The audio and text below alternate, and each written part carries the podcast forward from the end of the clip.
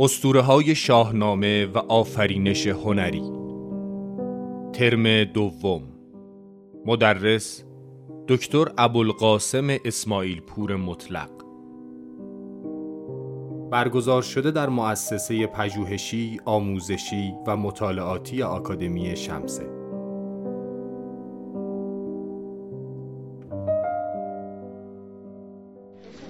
این قرص ما هم در واقع ادامه اون دوره شاهنامه شناسی یا اسطوره های شاهنامه. ولی خودش یک کورس مستقل یعنی اینجوری نیست که حتما این دوره های قبلی. خب خیلی از دوستان بودن. دوستانی که الان حدود پنج ترم شد پنج ترم که دوره اسطوره رو میگذرانند. و هر دوره به اصطلاح موضوع و مفاهیم خودش رو داره بله. دوره شاهنامه بوده و ارز کنم خدمت شما دوره های ایرانی بود. های ایرانی خودش دو ترم بود. مبانی یعنی ما از مبانی اسطوره شناسی شروع کردیم و به اینجا خدمتتون عرض بشه که این دوره درسته که شاهنامه هست ولی خودش مبحث در واقع کیانیان یک موضوع مستقل. اون دوره قبلی صرفا دوره پیشدادیان بود. یعنی کهنترین دوره های اساتیری ایران خودش یه دوره مستقل پیشدادیان و بنیانگذاران در واقع میشه که اسطوره های بنیادی ایران. همین شاه اسطوره شاهنامه در واقع ادامه اسطوره های ایرانی است. نمیشه جدا کرد. شما اسطوره های ایرانی رو فقط در یک ترم نمیشه واقعا پیش بود بسیار اندکه. چهار پنج ترم باید اسطوره های ایرانی رو عمیق اگر بخواید. سطحی که خب خودتون می‌تونید مطالعه کنید یا عمیقتر خودتون مطالعه کنید یا سخنرانی ها گوش بدید و اینا. ولی اگر به شکل متدیک بخواید اساطیر ایران کامل پهنه اساطیر ایران رو مطالعه کنید این که اینا هم جز اساطیر ایرانه. ولی اون مثلا اساطیر زرتشتی بودی دوره اساطیر ما قبل اسلام که زروانی میترایی اونا بود. دوره بعدی اساطیر مانوی بود اساطیر خدمت شما بعد از زرتشتی بود و ما به اسطورهای اسلامی نپرداختیم به دلایلی که به اصطلاح خب مطالعه بیشتر بشه ولی سعی کردیم با کتاب مثل قصه اصحاب کف بود یونس و ماهی از اون داست اسطوره اسلامی رو تا یه حدی تونستیم پوشش بدیم ولی اون کامل نیست. و نهایتا بعد از اسطوره های شاهنامه که تقریبا کامل می‌کنه اساطیر ایران رو و اگر اساطیر اسلامی هم بهش اضافه بشه تازه وارد جرگه اساطیر جهان میشه. آماده میشه. خیلی کم. هیچ شبیه معنویت مدبر الخیر مدبر الشر که مثل همون اهریمن و چیزه. تشکیلات مزدکی بیشتر تشکیلات اجتماعی سیاسی بوده تا اسطوری ولی داره. اونم داره. نه اینکه اصلا حال بعد از شاهنامه اساطیر هند اساطیر نان اساطیر روم و بین النهر مخصوصا این در واقع میشه یه پهنه کامل اسطوره شناسی که به نظرم ده دوره میپوشونه. ولی ما یه دوره جدیدی رو هم تازه داریم شروع می‌کنیم. داریم دوباره از مبانی شروع می‌کنیم. دوستان جدید چهره های جدید که بیان دوباره این کورس دو ساله رو ادامه اما در این موضوع یعنی این دفعه شما وارد در سوگنامه های شاهنامه میشید.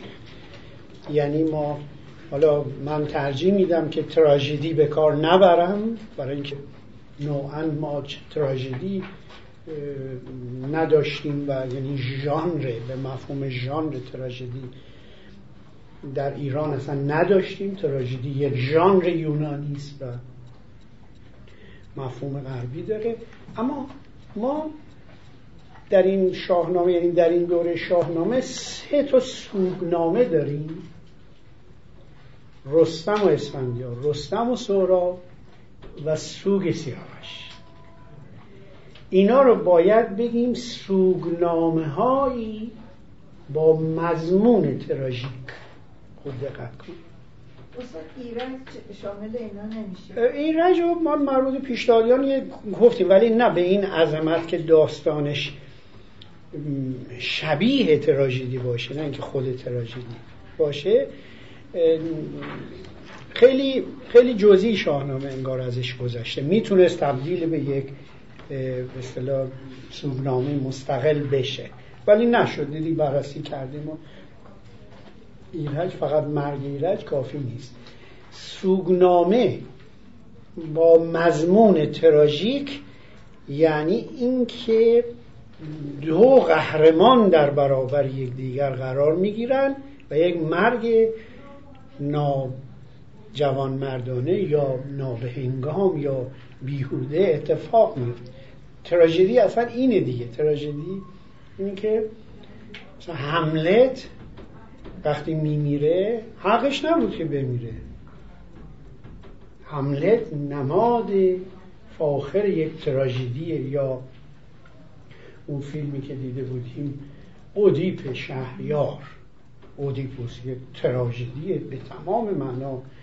با تمام ابعادش که وحدت زمان و مکان رو نمی‌دونم و اون عنصر کاتارسیس مهمترین وجه تراژدی کاتارسیسه. یعنی اینکه شما با دیدن یا خوندن یک تراژدی به تطهیر روانی تطهیر روحانی می‌رسی. این خیلی مهمه. یعنی شما بعد از دیدن حملت اصلا تراژدی این نیست که فقط آدم غمگین بشه. خیلی از داستان هست که بسیار غمگینن با آدم غمگین می‌کنن اصلا افسرده می‌کنن به درد می‌خورن تراژدی اینه که شما با دیدن مرگ سهراها یا با دیدن مرگ همین حملهت و نامزدش اوفیلیا که واقعا برای چی باید بمیره اوفیلیا؟ زیبا زیباهای روزگار و عاشق حمله. فقط به خاطر اینکه اشتباهی به اصطلاح پدرش پشت پرده است و حملت یا کسی حملت دیگه بله. این فکر کرده خواهنی خواهنی که پشت پرده پنهان شده می‌کشه و نمی‌دونه پدر, پدر نامزدش رو داره می‌کشه. و اوفیلیا با شنیدن که مرگ پدر خودشو میندازه تو آب. مرگ اوفیلیا چقدر زیباست. یعنی تو آب مردن. و چه موضوع نقاشی های بسیاری در تاریخ هنر جهان شد. مرگ اوفیلیا. بر حال شما با دیدن اینها تطهیر میشی. یعنی به یک باری روح و روان می‌رسی با دیدن. بر حال تو این ترم سوگنامه خواهیم داشت. هم به سیاوش مخصوصا چقدر زیباست. یعنی هر سه اینها جا داشت که می‌تونه تبدیل بشه به یک تراژدی. استاد مرحوم من مرداد بهار که اصلا خیلی با جرأت میگه اینا تراژدی و هی سعی داشت که ثابت بکنه و خیلی تلاش وافر و مطالعات عمیقی که معتقد بود که این علکی نبوده توی این بخش شاهنامه سوگنامه شکل گرفته. معتقد بود که به دلیل ورود یونانیان به ایران در دوره اسکندر و بعد از اسکندر می‌دونید که بعد از اسکندر یونانی ها هفتاد سال در ایران زندگی کردن.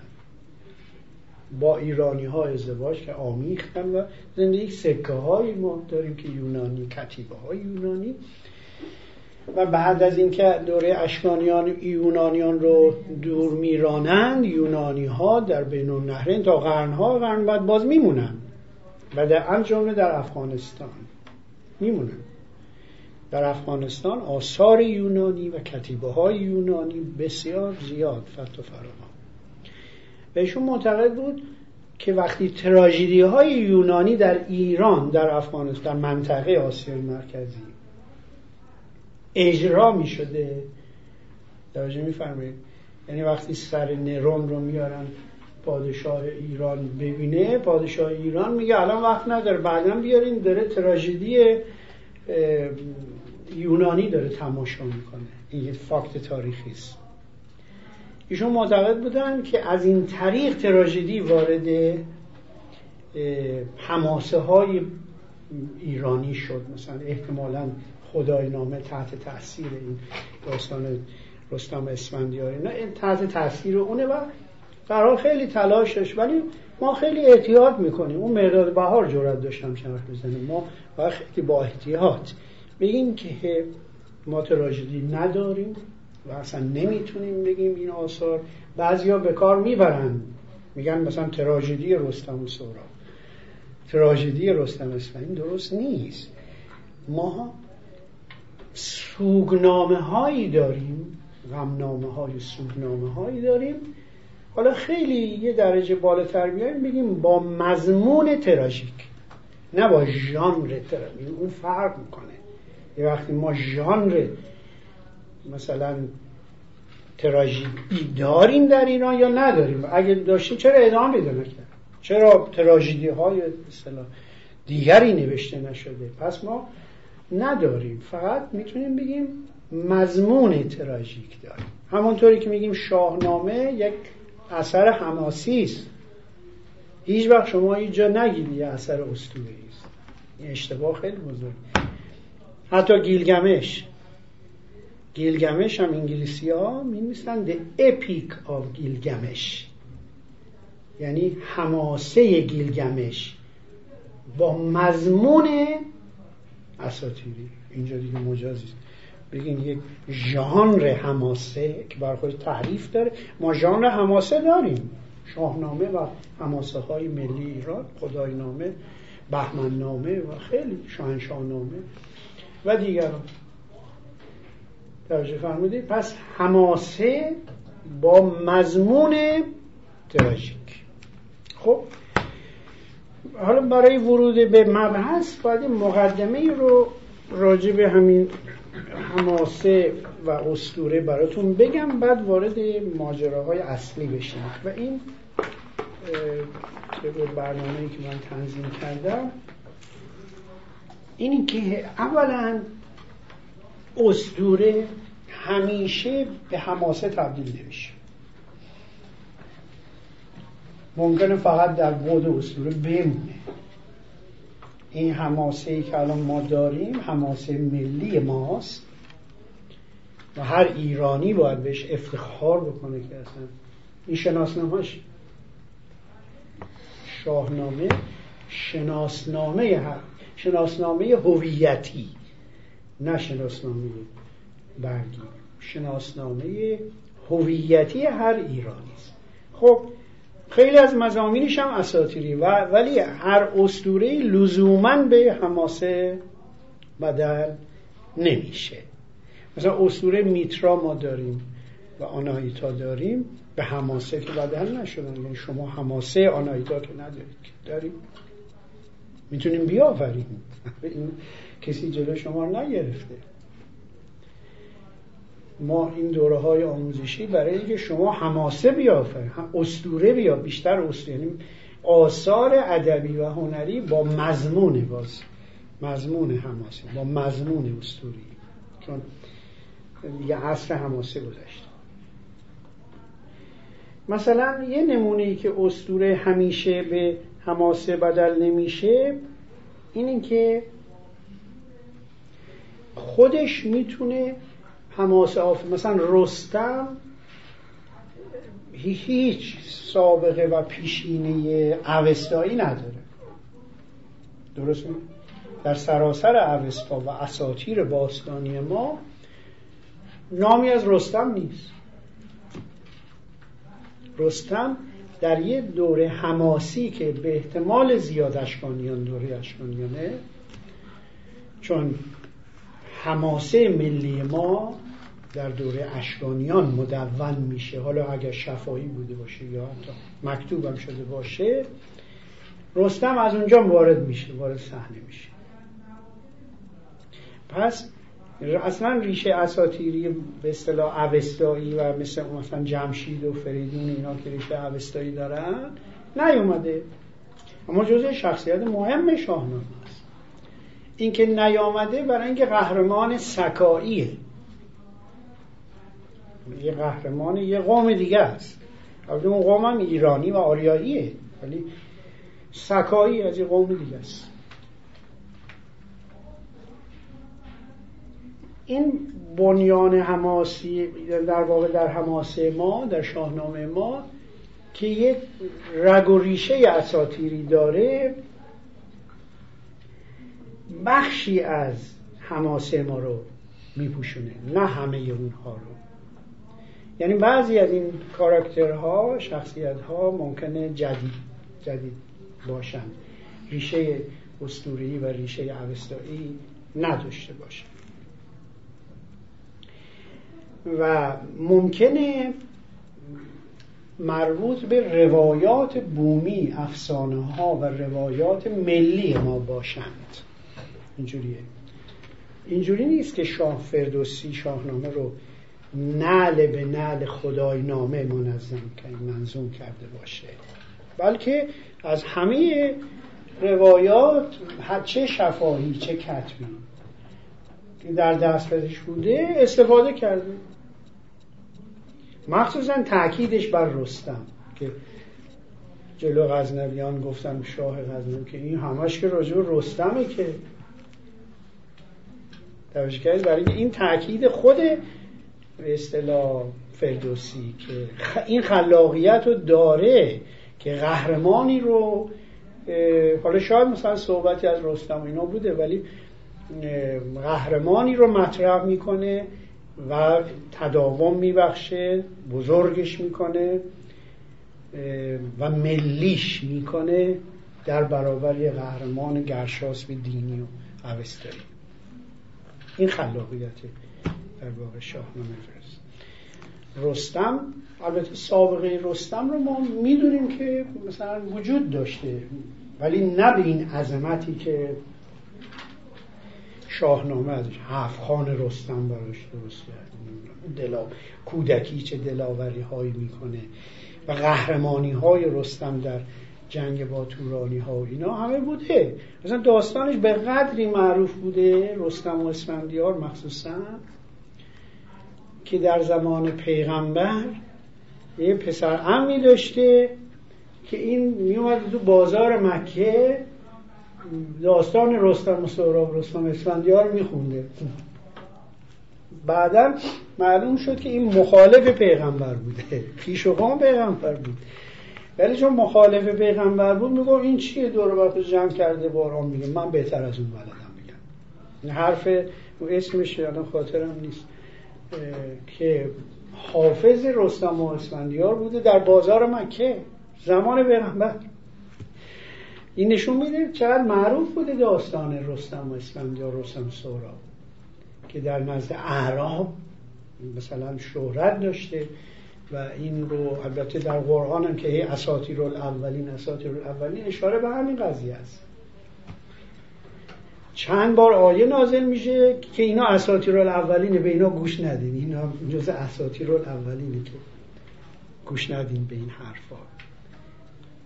ببین چه آدم چیزی بوده مثلا با جرأتی بوده که این همه پیروان پیغمبر. این میگم منم منم میارم منم مثلا اصطلاح ادعاش این بود که منم و خیلی هم طرفدار پیدا کردم. تو تاریخ برید بخونید. کلی طرفدار پیدا فکر کردن این هم مثلا برای خودش پیغمبر کسیه. و ملعن میشه. خب فقط من می‌خوام اون نتیجه رو بگیرم که شهرت داشته رستم جای دیگه هم احتمال زیاد در های مرکزی و جای دیگه رستم و دلاوریهاش و سوگنامه هاش معروف بوده خب خدمت شما عرض بشه که اگرچه شاهنامه خودش سراسر راوی اسطوره های باستانی است یعنی سعی کرده کلیه اسطوره های قدیم رو حفظ بکنه و زنده بکنه یا با خلاقیتی که داره اینا رو احیا بکنه ولی جالب اینه که خود فردوسی خردگراست. یعنی فلسفه خردگرایی باید استور زدایی باشه. در واقع فردوسی با گفتن این اسطوره ها می‌خواد به نتایج خرد باورانه خودش دست پیدا کنه. فردوسی یک راسیونالیست به تمام معنا یعنی یک خردگرا عقل امروز میگن عقلگرایان راسیونالیست ها عقلگرا به تمام معنا. عقلگرا مناسبتی با اسطوره نداره. خیلی جالبه. یک پارادوکسه. یه تضاد در فکر اول و ای بابا شاهنامه فردوسیان که همش اسطوره قدیمی گرفته روایت کرد. بله روایت کرده ولی از کن این داستان ها به نتایج خرد باورانه خودش می‌رسه. از همون اول که شروع کرده به نام خداوند جان و خرد تزشو گفته. تز فردوسی اینه. به نام خداوند جان و خرد. پس نمی‌تونه خیلی رویایی یا نمادین خیلی تخیلی قضاوت بکنه. در حالی که تمام بستر اسطوره ها تخیل و خیال و ارز کنم که خیال پروری و نماد پردازی است. اینو تا حالا بهش فکر نکرده بود که مثلا چجوری آخه این آدم خردگرا این همه اسطوره نه. و داستان هایی که میاره و نتایجی که در آخر اون داستان یا حتی در این داستانی که امروز می‌خوایم بخونیم در اول داستان گاهی قضاوت می‌کنه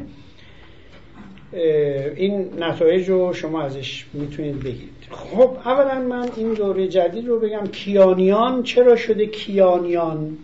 و قبلا بوده پیشدادیان.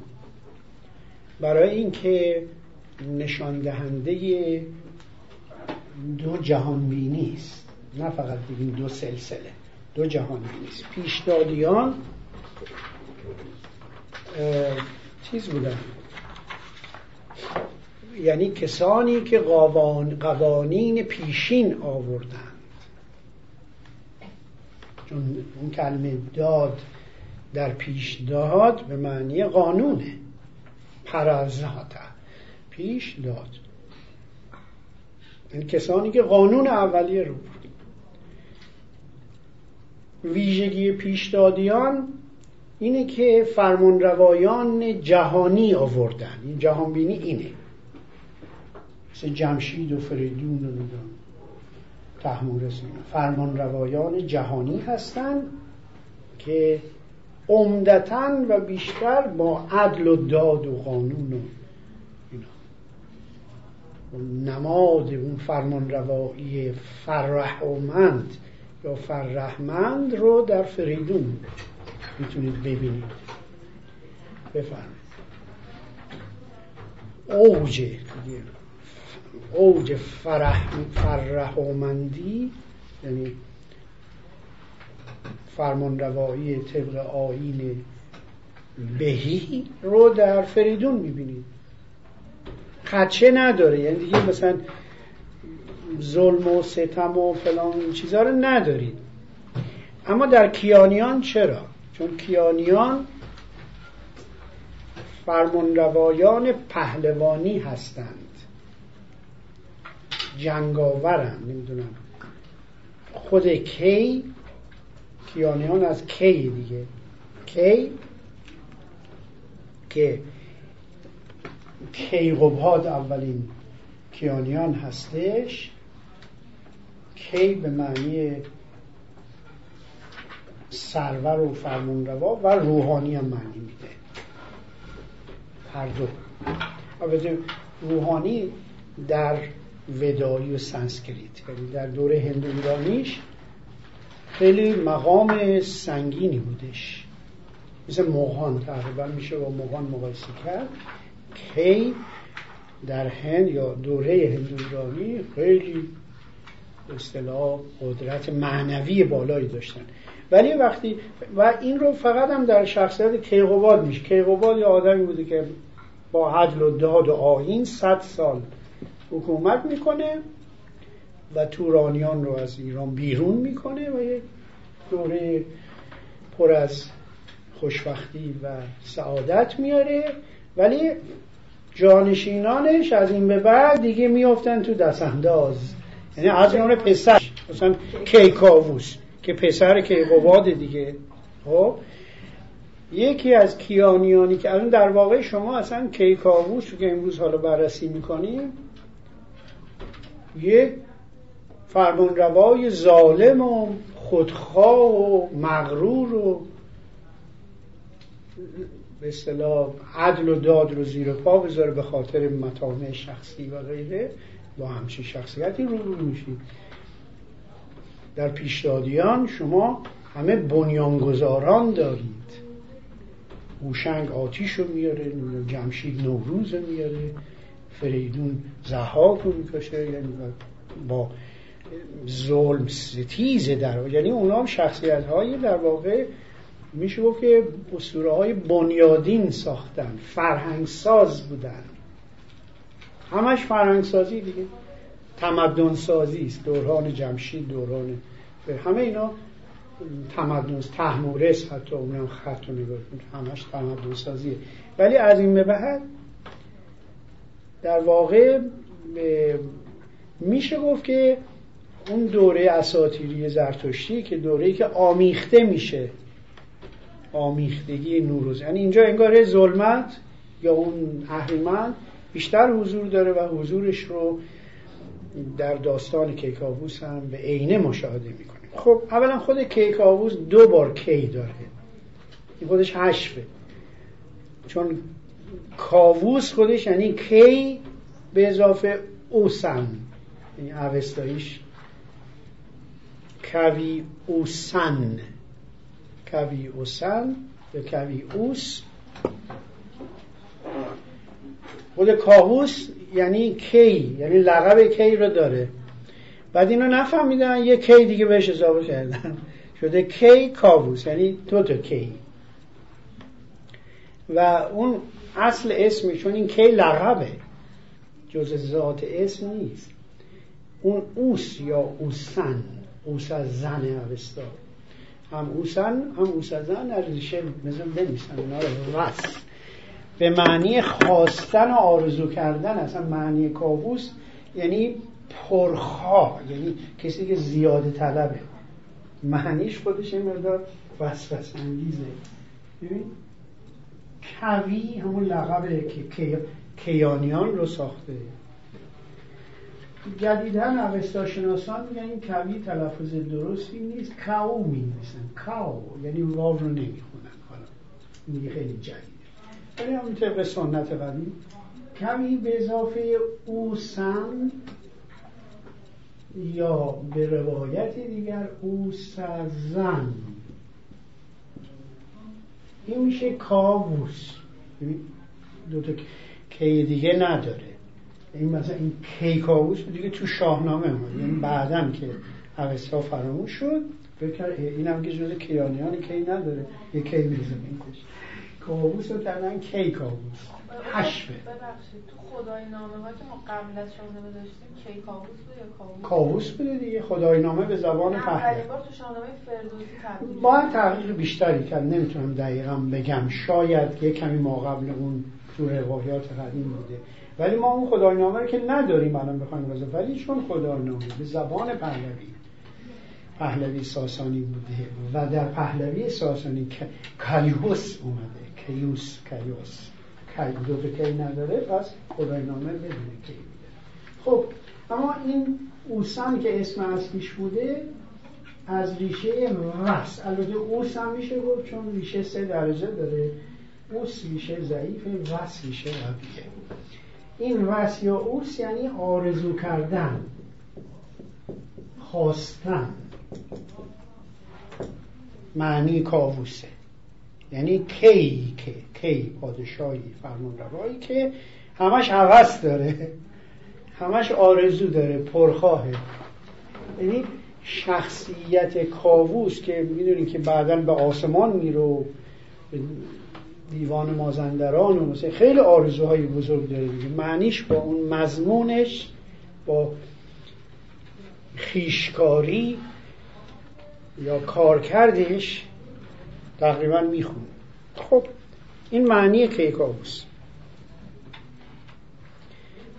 فرمان روای تندخو کمخرد برعکس پدرش. بیخرد نه چون بسیارم موشمند کمخرد خودکامه و بلند پرواز از بلند پروازی هاش همین که به جنگ دیوان مازندران میره که تا حالا قبلش هیچ کس جرأت نمی‌کرد بره از جمشید و فریدون و فلان نمیرن و این میره. و اون آسمان پیمایی کیکاووس یعنی میره به آسمون واقعا. این بلند دیگه. بله. این بخش شاهنامه رو اون ابیات مهم رو با هم یه مرور می‌کنیم که وارد داستان کیکاووس میشه. در شاهنامهتون نگاه کنید که حالا مقدمه چینی که خود فردوسی کردی درخت برومند چون شد بلند گراید ز گردون برو بر گزند.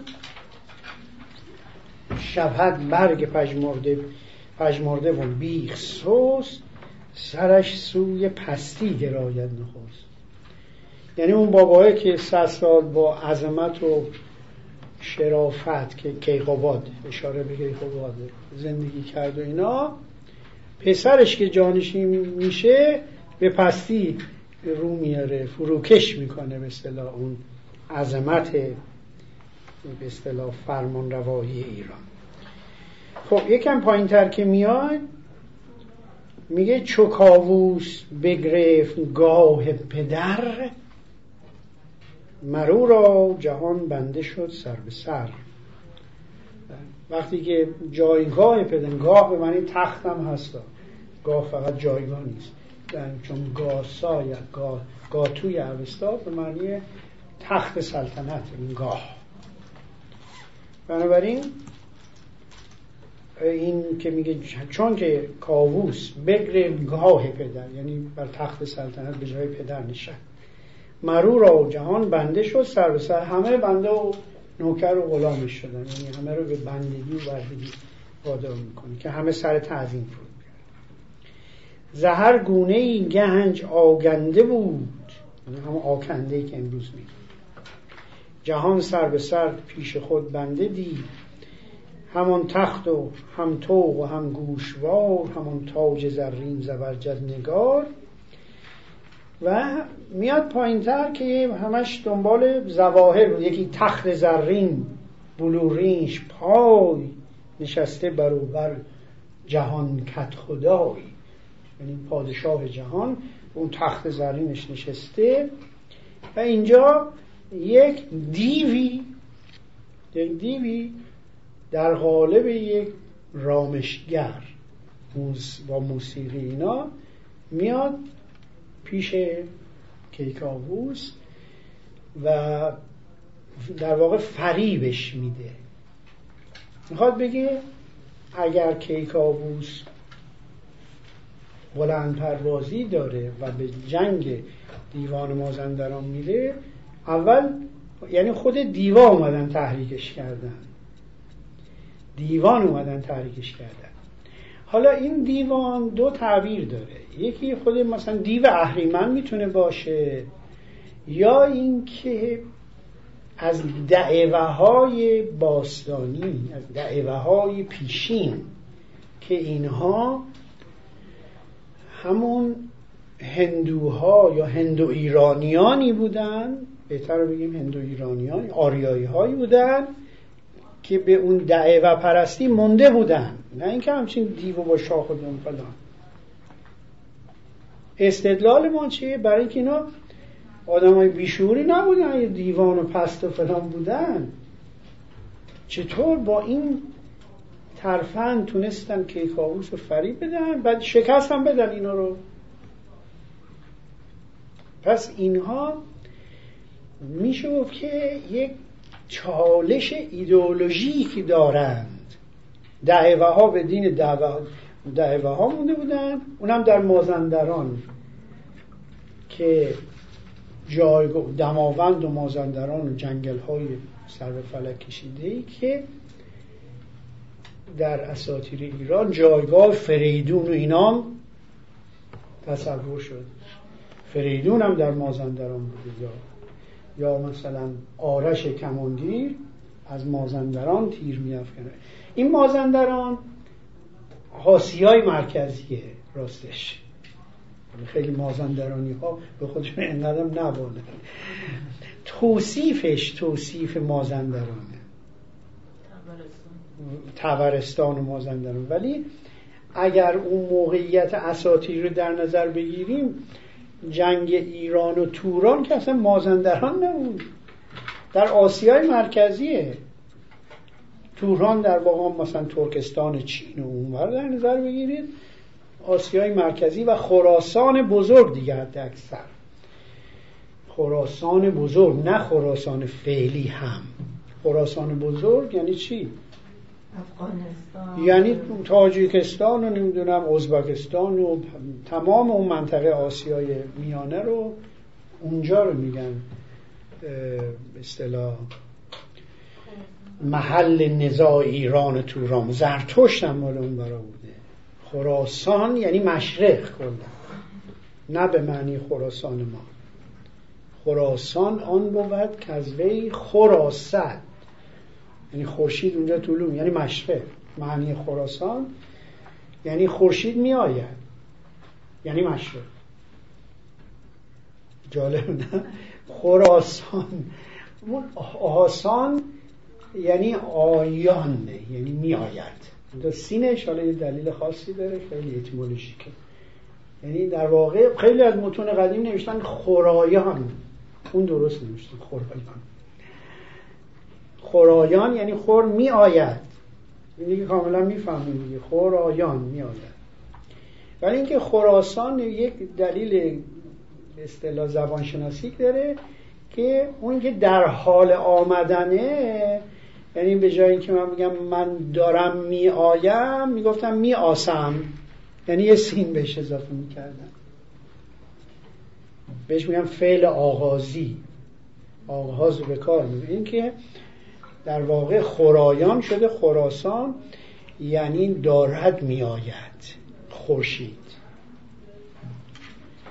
آره. این تا قرن پنجم هجری مفهوم بود که فخرالدین اسد گرگانی این گفته خراسان آن بود که از وی خور آسد به جای اینکه بگه خور آید خور می آید گفته خور آسد یعنی داره می آید ولی متاسفانه این فعل رو ما در ایران از بین یعنی فراموش شد. این نوع فعل یعنی فعل خاصی داشتیم. که اگر می‌خواستیم مثلا شما دارید در حال کار کردن هستید داری یا ابتدا کردی به کار کردن یه سین اضافه می‌کردن. ما یه فعل اینجوری داشتیم از خیلی مثل خیلی چیزای دیگه فراموش کردیم و هی به اصطلاح تحت تاثیر ترجمه غربی قرار گرفت از مشروطه و بعد. هی فارسی ما شد فرانسوی فارسی ما اصلا ابتر شد فارسی نیست. که میگیم از نقطه نظر من. در تاریخ ادبیات فارسی from point of view یعنی اینو ترجمه کردن از نقطه ویو یعنی نظر از نقطه نظر من. At the, at same time. حالا این بحث فرعی که چرا زبان خراب شد؟ شما زبان فاخر فردوسی رو می‌بینی از این ابتر گونه ها نمی‌بینید برای اینکه اون زبان شکوفاست زبان فارسی ما این نه اونی که مترجمان ما تحت و اصلا خیلی جالبه بزنین تو پرانتز بگم. اولین کسی که دستور زبان فارسی رو نوشته میرزا حبیب اصفهانی میرزا حبیب اسم. قبل قبل از او همه دستور عربی عربی رو می‌گرفتن فارسیش صرف می فعل و مفعول فلان. اولین کسی که فار دستور ما رو نوشته میرزا حبیب اسفانی فرانسدانی بوده که اومده قواعد دستوری فرانسه رو نل به نل فارسیش کرد. هیچ کسی نمیگه کمتر کسی چه بلای سر ما اومده. مثلا در فرانسه داریم مازی نقلی. پس کمپوزه. یعنی در واقع اونا داشتن مازی نقلی. پس کمپوزه مازی نقلی. این هم ترجمه کرد مازی نقلی. مازی بعید. می‌بینه پس کمپاکفه و اینا رو ترجمه کرده. مثلا حال استمراری. اینا همه رو ما نداشتیم که دستور زبان فارسی. این البته نبوغ داشته واقعا. آدم بسیار درخشانی بود میرزا حبیب اسفانی ولی چون مترجم فرانسه بوده در زمان قاجار و مشروط خواه بسیار بسیار روشن فکری بوده دوز اون سه نفری بوده که باید صبح اعدام می شدن این فرار کرده شبانه رفته ترکیه. دو نفر دیگه اعدام کرد. شیخ احمد روحی بود یکی یکی دیگه. آره میرزا خان کرمانی. اینا رو فردا صبح در تا گرفته بودنشون.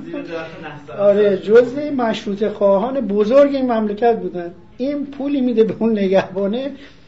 فرار می‌کنه میره ترکیه دیگه تا آخر اون بر نمیگرده. همونجا مترجم و کتاب ترجمه می‌کنه و دستور سخن رو دبستان سخن اونجا میدیسه و مجله انقلابی روزنامه های انقلابی اونجا را میندازه. خیلی آدم درخشان.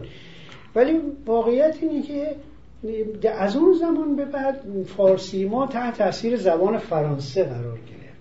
حرف زدنمون و اصطلاحاتی که بعدا وارد زبان فارسی شد ترجمه زده شد و ضعیف شد زبان فارسی در از غجر به بعد تا اینکه بعدها نیما و خاندری ها و اینا اومدن که یه مقدار روانش کردن. به حال این رامشگر اینه در واقع دیوا رامشگر نیست. چون رامشگری دیوزی پرده دار بیامد که خواهد بر شاه بار. چنین گفت که از شهر مازندران یکی خوشنوازم ز رامشگران. اولا شهر در اینجا هنوز به معنی کشوره. یادت باش که در متون پهلوی ساسانی شهر به معنی کشوره کشور به معنی اقلیمه. از اونجا ما می‌دونیم معنی رو. مثلا شما کتاب دارید ایران شهر. مگه ایران شهره؟ کتاب معروفی ایران شهر که متون مهم قدیمی ماست. یعنی کشور ایران میگه. بنابراین مازندران کشوره. پادشاه داره چون وقتی بعدا میگه شاه مازندران یه شهر که پادشاه نداره که. این از این. بنابراین میگه من از کشور مازندرانم و مازندران به دلیل ارز موقعیت جغرافیایی و حتی ایدولوژیک که به خاطر صعب العبور بودن منطقه اینا به همه آین باستانی خودشون به احتمال زیاد دعه و پرستان دعه و خدایان بودن دیگه. ماندن در چالش با حکومت مرکزی کیکاووس اینا قرار می‌گیرن. خود مازندر یعنی غولان غولتر. مازن مازن اینا تحقیقات جدید اینو نشون میده. مازن یا مزن اینا کوچیک هم می‌تونید یعنی غول. یعنی به نظر این مرکزی ها آریای مرکزی که اینا به دین قدیم موندن اینا این غولان دیوان حساب کرده و در متون مانوی زیاد میاد. مزندر مز مازنی اینا این غول. خب؟ مزن در یعنی اون دری که داره در واقع یعنی غولتر. از غول غولتره. یعنی بزرگتر. به معنی بزرگم هست. و یا آن جمع داره خب یعنی سرزمین غولان معنی مازندران اینا جز تحقیقات هنگینگ زبان شناس ایران شناس غول واقعا جهانی این حرف زده نه بنده. ولی مثلا در تاریخ تبارستان میگه مثلا مازن کوه نمی‌دونم یا که مازندرون هست. یعنی اون مثلا درون اون کوه نمید تعبیرات خیلی آمیانه نادرستی از مازندران داشتن در تواریخ ایران. و هر حال این سرزمین غولان یه جایی کیکاووس در واقع به یه کشور دیگری میره. نه به یه استان مثلا بره. به یه کشور دیگری میره و اونا در واقع با فرستادن این دیو در قالب رامشگر اومدن پادشاه ایران رو فریب میدن که اینو بگیشونن تو ماجرا کورش بکنن و می‌کنن این کار رو. واسه کیکاووس اینجا. بذار من داستانش بگم بعد این تیکاش رو می‌خونید. حالا مثلا اینکه خیلی هم زیباست که به بربد چو بایست برساخت. رود روس موسیقی برآورد مازندرانی سرود که مازندران شهر ما یاد باد کشور ما. همیشه بر بومش آباد باد که در بوستانش همیشه گل است. به کوهندرون لاله و سنبل است.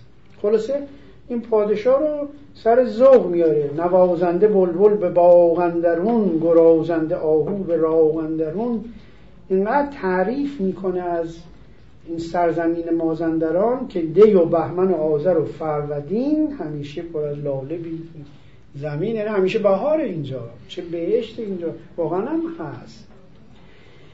این توصیف رو در واقع شاید دیدار خود فردوسی که از غزنه برمیگرده از مازندران به مشهد میره دیگه فراری هم میره در واقع فراری میشه و پنهانی میره. بالاخره دیده بوده. در حالی که این مازندران آسیای مرکزی از نظر استوری اونجاست. ولی بله. اونجا بقولشون بیا ولی در واقع این یک نوع خلاقیت شاعره و حماسه سرای ملی ما که این چقدر پرابطا خودش این چقدر زیبا هم نقاشی موسیقی تیکه تیکه این بخش قابل تحلیله که چه تعریف همه ساله خندان لب جویبار به هر جای باز شکاری به کار. خلاصه این تعریف و تعریف این جناب رو بر سر ذوق میاره و تصمیم می‌گیره که بریم به مازندران.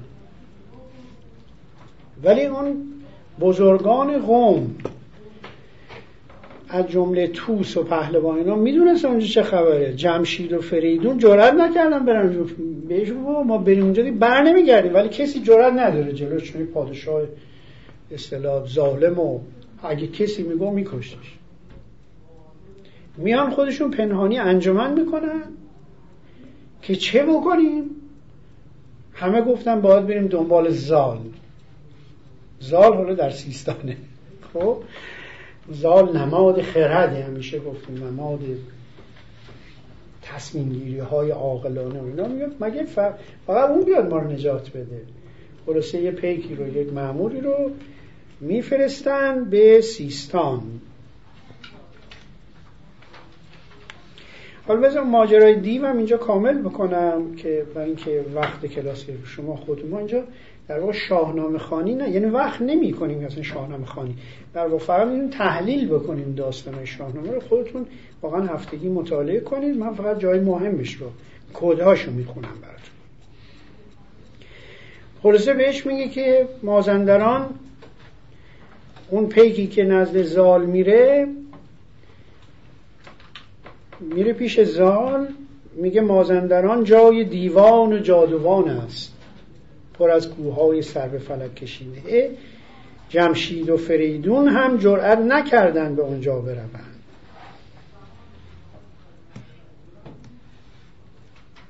و کاووس می‌خواد بره.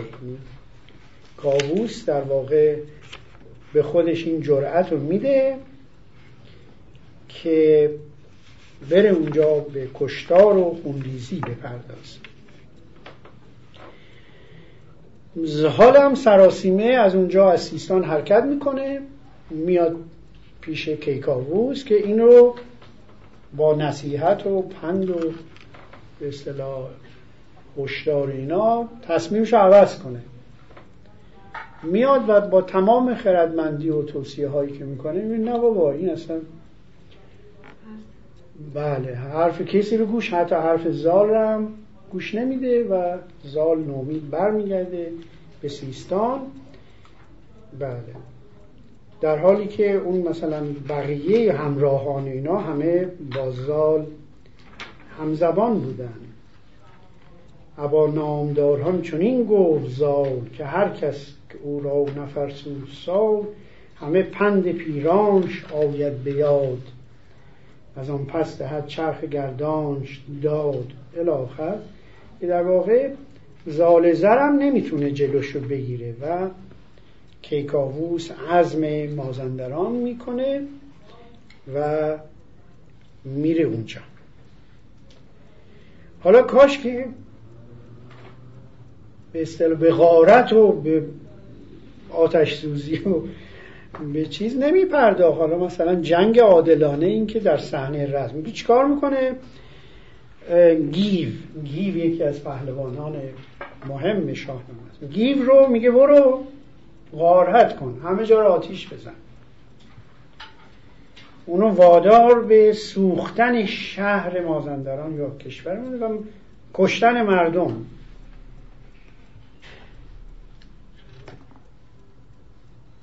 کاری که حالا عملا در تاریخ خشایاشا در مثلا مصر می‌کنه در یونان می‌کنه یا اصطلاح پادشاهان بعد از کوروش و داریوش اینا کار عاقلانه نکردن در مثلا هر جا که می‌رفتن به آتش سوزی اینا میفرن برعکس کوروش که مثلا بابل فتح می‌کنه همه رو آزاد می‌ذاره هر کی به دین خودش مثلا. اون اصطلاح دموکراسی که ما میگیم در کوروش و داریوش است ولی بقیه به اصطلاح.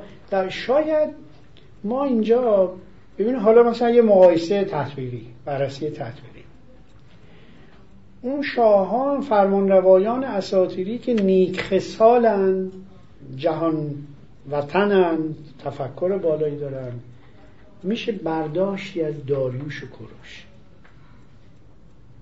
حتی کیخسرو هم میشه نسبت داد به به اصطلاح صدر هخامنشیان. ولی نیمه آخر هخامنشیان که پادشاهان بیخرد و کشت و کشتار و نمی‌دونم ظالم و اینا متجلی میشه. از این به بعد در مثلا گشتاس که خیلی ظالم و مزخرفه در کیکاووس یعنی در واقع همچه حالت. درسته که اینا استورن اما حقایقی رو هم بیان می‌کنن حقایق حقایقی که تاریخی نیستن ولی یک حقیقت یعنی واقعیتی رو در واقع داره در جلو چشم شما ترسیم می‌کنه که این به اصطلاح نتیجه منفی که اون پادشاهان در درجه دو در یونان و کشورگشایی هایی داشتن باعث نگاه منفی به ایران شد که اینا رو بربر و وحشی قلم داد کردن اون نتیجه کار اونا. و چطور؟ کوروش رو همه جای جهان به عنوان به اصطلاح اولین کسی که حقوق بشر رو میاره و اون منشور آزادی بشر که مال لوح کروش هست یا تصویر کروش در بزرگترین دادگاه بین المللی توی نمی‌دونم کجا متروپولیتن فلان اینا عکس گوروش رو گذاشتن. چرا مال اون مزخرف ها رو نذاشتن؟ برای اینکه از اون قانون قانونی که فردوسی ازش صحبت می‌کنه قانون بهی عدل و دادگستر اینا از اون عدول کردن. چون عدول کردن فره از ایشان گرفته میشه. خب کیکاووس به حال اونجا رو به کشتن مردم به کشتن میده و شاه مازندران میگه شاه مازندران یعنی در واقع کشور. پادشاه مازندران وقتی این اوزار می‌بینه که اینا دارن کشته میشن یه پیامی میفرسته پیش دیو سفید. این خیلی جالب دیو سفید. دیو سفید در واقع فرمانده یا بزرگترین دیوانه. بزرگترین دیوانه. فرمانروای دیوانه. یه پیام میفرست چون از پس کیکاووس و اینا بر نمیاد میره پیش دیو سفید. که شما بیا در واقع رستم اوناست. نجات بخش به اصطلاح کشور مازندران دیو سفیده. که بیا که دارن کشته میشن. و دیو سفید واقعا خاصیت جادویی هم یعنی قدرت جادویی داره.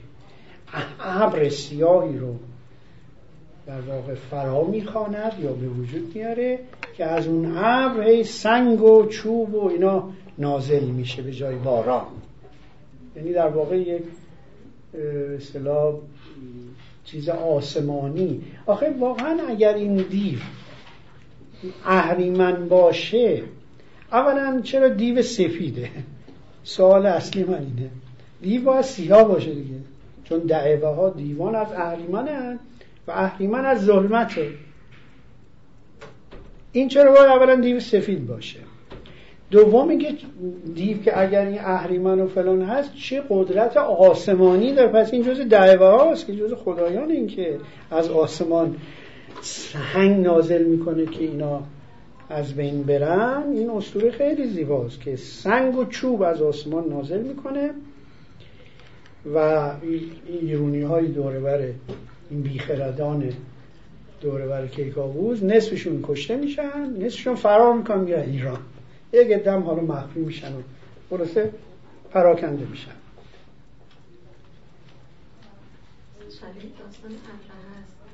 ابرهه بله دیگه از آسمان سنگ میباره. و اونایی هم که میمونن که چون خود یکیش خود جناب کیکاووس به خاطر اینقدر غرور و فخر داشته که به اصطلاح حاضر نبود فرار کنه و دوربریاش و پهلوانان هم که گفتش براشون فرار کنن اینا همه کور میشن. کور و نابینا میشن. مثل کوری سارا. همه کور میشن. جالبه.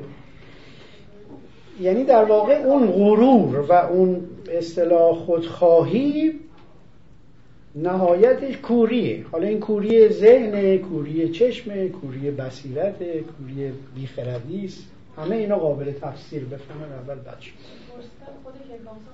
آره دیگه خود کیکاووس هم میشه با این همه دبده و کبتبه زال پیام فرستاد نه نه. پادشاه مازندران. پادشاه. زال که بیچاره نومید میشه برمیگرد نمی‌تونه از پسش بر بیاد. زال برمیگرده یه چاره دیگری میاندیشه. آره. نه شاه مازندران دیدارن کشته میشن میره پیش دیوی سفید در واقع دیوی سفید جز فرمان روایان جنگاور مازندرانه.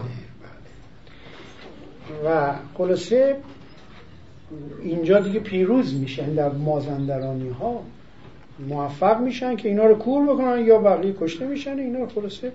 و اونایی که میمونن کور میشن اینا همه زندانی می‌کنن. همین کیکاووس رو هم به زندان میندازن. حقش بود البته. زال هم بهش گفت ای بیخرد نرو اونجا گیر میافتی شما. به اصطلاح جات اونجا نیست. بعد و جالب این که چرا نمی‌کشه اینا رو؟ دیوه سفید. این خیلی جالبه. اگر این اهریمنه یا نماد اهریمنه یا به اصطلاح فرمانروای اهریمنه هرچی که بوده توصیفی که ازش کردن که دیو و دیو و دد و فلان اینا اگه هرچه ولی جوابی که تو شاهنامه میده اینه که دیو میگه اگر با گرشاس به پهلوان و قهرمان دینی گرشاس.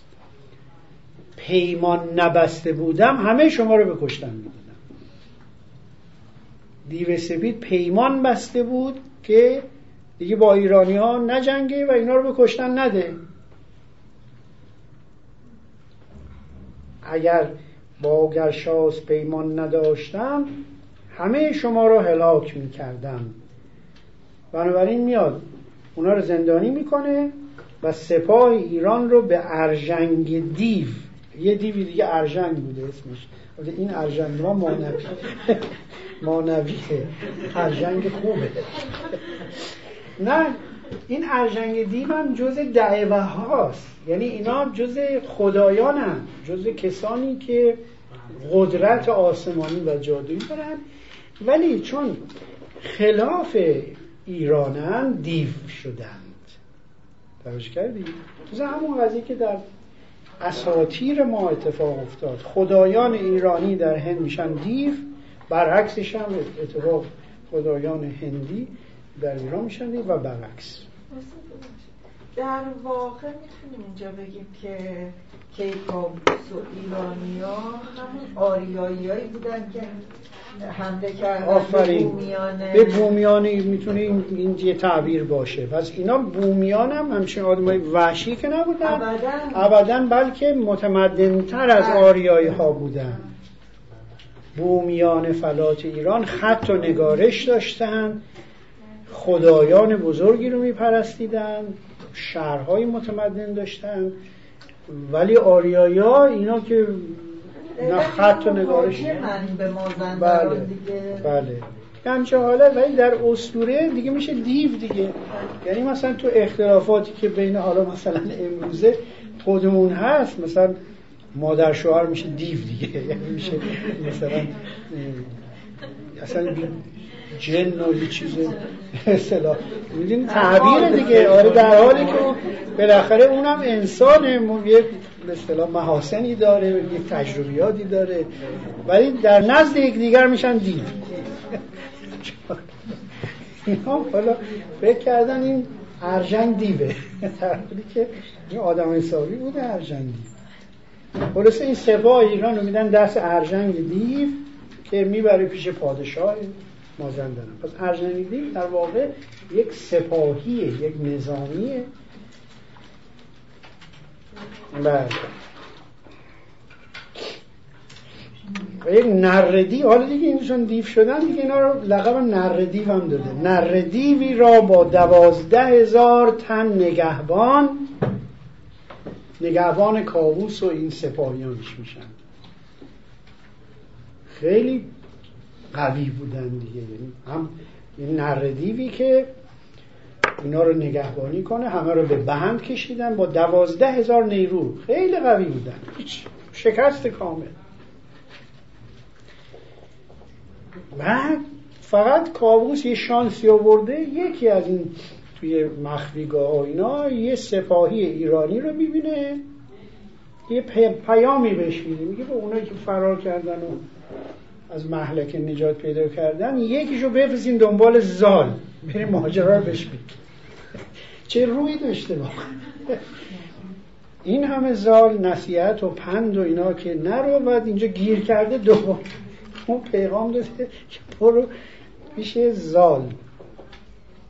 و در واقع زال که می‌بینه اوضاع پسه و ایرانیان اینقدر حقیر شدن پس شدن و زندانی شدن دیگه سازوکاری میاندیشه یا تمهیدی میاندیشه و در فکر نجات اینا برمیاد. ولی خودشون خب سنی ازش گذشته میاد رستم رو معمور می‌کنه که بره به مازندران. و اینا رو نجات بده دیگه. چاره دیگه ای نداشت.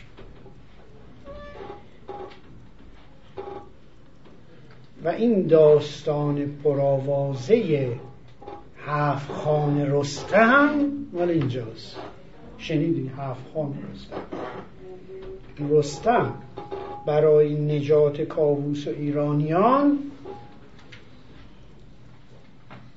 مجبور شده از هفت خان بگذره تا به این محلکه ای که اینا درست کرده بودن برسه. خب اولا این نتیجه ای که تا قبل از حالا افغان رستم نتیجه ای که حماس سرای ملی ما می‌گیره اینی که جهان میدان نبرد نیک و بده. نبرد بزرگ نیک و بد. جهان نبردگاه نیک و بد. نتیجه که می‌گیریم دو نیروی ایزدی و اهریمنی. حالا چون از نظر سراینده هنوز اینا چون دیوان نماد اهریمن اون تحلیل ماست تحلیل جدیده که اون حرف می‌زنه. ولی اونجا واقعا نماد ایرانی و انیرانی انیرانی یعنی غیر ایرانی. چون الف همیشه منفی می‌کرده در قدیم مثلا مرداد امرداد الف چیکار می‌کرده؟ منفی می‌کنه دیگه. ایرانی رو می‌خواستن بگن غیر ایرانی می‌گفتن ا ایرانی چون هر دوتا الف داره یه نون وسطش گذاشتن شده ان ایرانی. یعنی مثل آناهیتا نون آناهیتا در واقع نون میانجی بین دوتا الفه. بنابراین ایران و انیران. مازندران انیرانه از نظر حکومت مرکزی. غیر ایرانه. این که فرمایش که سرکار خانم کردن. ممکنه جز بومیان چه تحلیل قشنگی داشته. اون درسته حالا ما میگیم دیو و دد و فلانه ولی اونها به هر حال یه قومی بودن اونا می‌تواند نماد بومیان نجد ایران پیش از آریایی ها بوده باشه. یا آریایی ها اومدن با اینا در جنگ و ستیز شدن و اونا قوی تر بودن برای اینکه ایران بومیان پیشرفته تر بودن من گاهی باید میگم این بچه هایی که این فراوهر اینجا آویزون می‌کنن که شما این همه آریایی آریایی شما که قوم مهاجرید. بعد بی فرهنگ هم بودید نه خط داشتید گارش داشتید اومدی یه قوم متمدنی مثل خوزستان و چغازنبیل و این فرهنگ بومیان اینا بودن. خط ایلامی داشتن آدم های متمدنی بودن. اومدیم با زور و چپاول و اینا گرفتید بعد حالا بهش اینقدر افتخار می‌کنید خب بکنید اشکالی هم نداره. چرا؟ نه آمیخته شدن با در واقع آریایی ها با آمیخته شدن بوم با بومیان ایران که یه بزرگ بزرگش ایلامی ها بودن. که هستن ایلامی ها در خوزستان. و در جاهای دیگه ایران آمیخته میشن بعد دیگه تمدنشون دیگه از سه هزار سال پیش که زرتشت و بعد از زرتشت اینا هستش. ولی اون بومیان پنج هزار سال پیش آخه در ایران.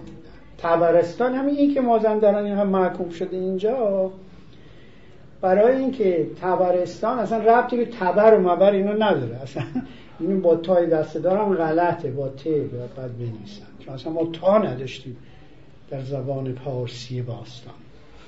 توجه فرمودید تا عربیه. تپوری ها یعنی تبرستان نام قومشه. تپوری ها قوم پیش آریایی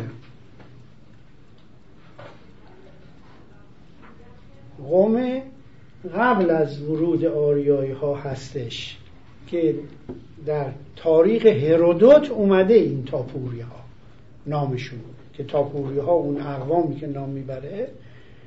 در تاریخ هرودوت دیگه از سند از این بالاتر که تاپوری ها به عنوان اقوامی که مثلا هزاره های پیش از آریایی پنج سال پیش زندگی می‌کردن.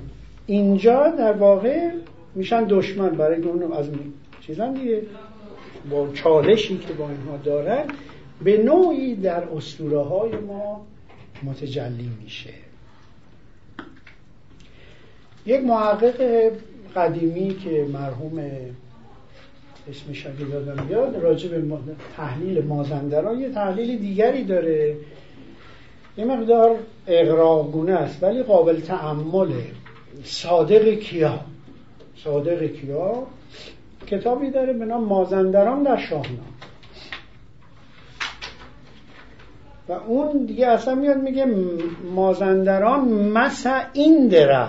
یعنی با ایندرا میاد وصلش می‌کنه. خیلی خیلی گفتم اون نسل اول ایران شناسان خیلی ذوق زده و چیز بودن. آره جهگیر بودن که اون محمد مقدم میگه من مقدم هستم مثلا از مقام. در این حد. می‌گفت که حالا این قابل تعمله مسا مسا یعنی بزرگ. یعنی این بعدا به زد میشه. این درا تو کتابش هست؟ خیلی قدیم چاپ شد این کتاب سی چل پنجاه سال. مسا این درا شده مازندران. یعنی ایندرای بزرگ. یعنی برده تو ایندرای هندی. این هم حرفیه. اگر دعوه ها هندی هم اگر دیوان و دعوه ها هندی ها الان دعوه ها رو خدا می‌دونه. همین الانش هم میگن دعوه ها مثلا دیو یعنی درخشنده دیو یعنی سپید هم درست رو دیو خیلی راحت بهت بگم. با این کلمه دی انگلیسی که معنی روزه هم ریشه است. دی دی یعنی روز. ساندی مثلا دی یعنی روز. دیو از ریشه دیه. ویو این پسمنده یعنی درخشان. پس دیو همچین دیو هم نیست. دیو یعنی دی یعنی درخشان. و شما ماه دهی رو دارید دی ماه. این ماه خداوند. در اسطورای ایرانی ماه ده یعنی ماه خدا. ده یعنی ددو معنی خدا. ببین تحلیل ها اینجوریه. نمیشه به سادگی گذشت. دیو سبی پدر شدن دیو. دیوان مزخرف بوده. همینجوری سطحی تحلیل کنیم بریم. هر کلمش معنی مفهوم داره تحلیل داره برای خودش. در دی یعنی درخشان. واسه همین دیو سپید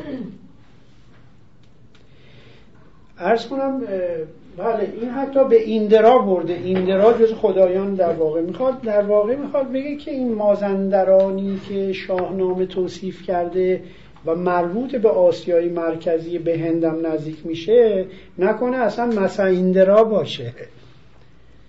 من البته این نظر قبول ندارم. خیلی دیگه نظر به اصطلاح ایرانگرایی خیلی افراطیه. ولی هستم خیلی قبولش دارم. و من میگم نه. ببین مازندران شاهنامه و رفتن کیکاووس به اونجا یعنی مبارزه آریایی ها با بومیان قدیمی که در اینجا زندگی می‌کردن. حتی هندی ها هم که به هند رفتن هم اونا هم مهاجم و مهاجر بودن. این هم در نظر بگیر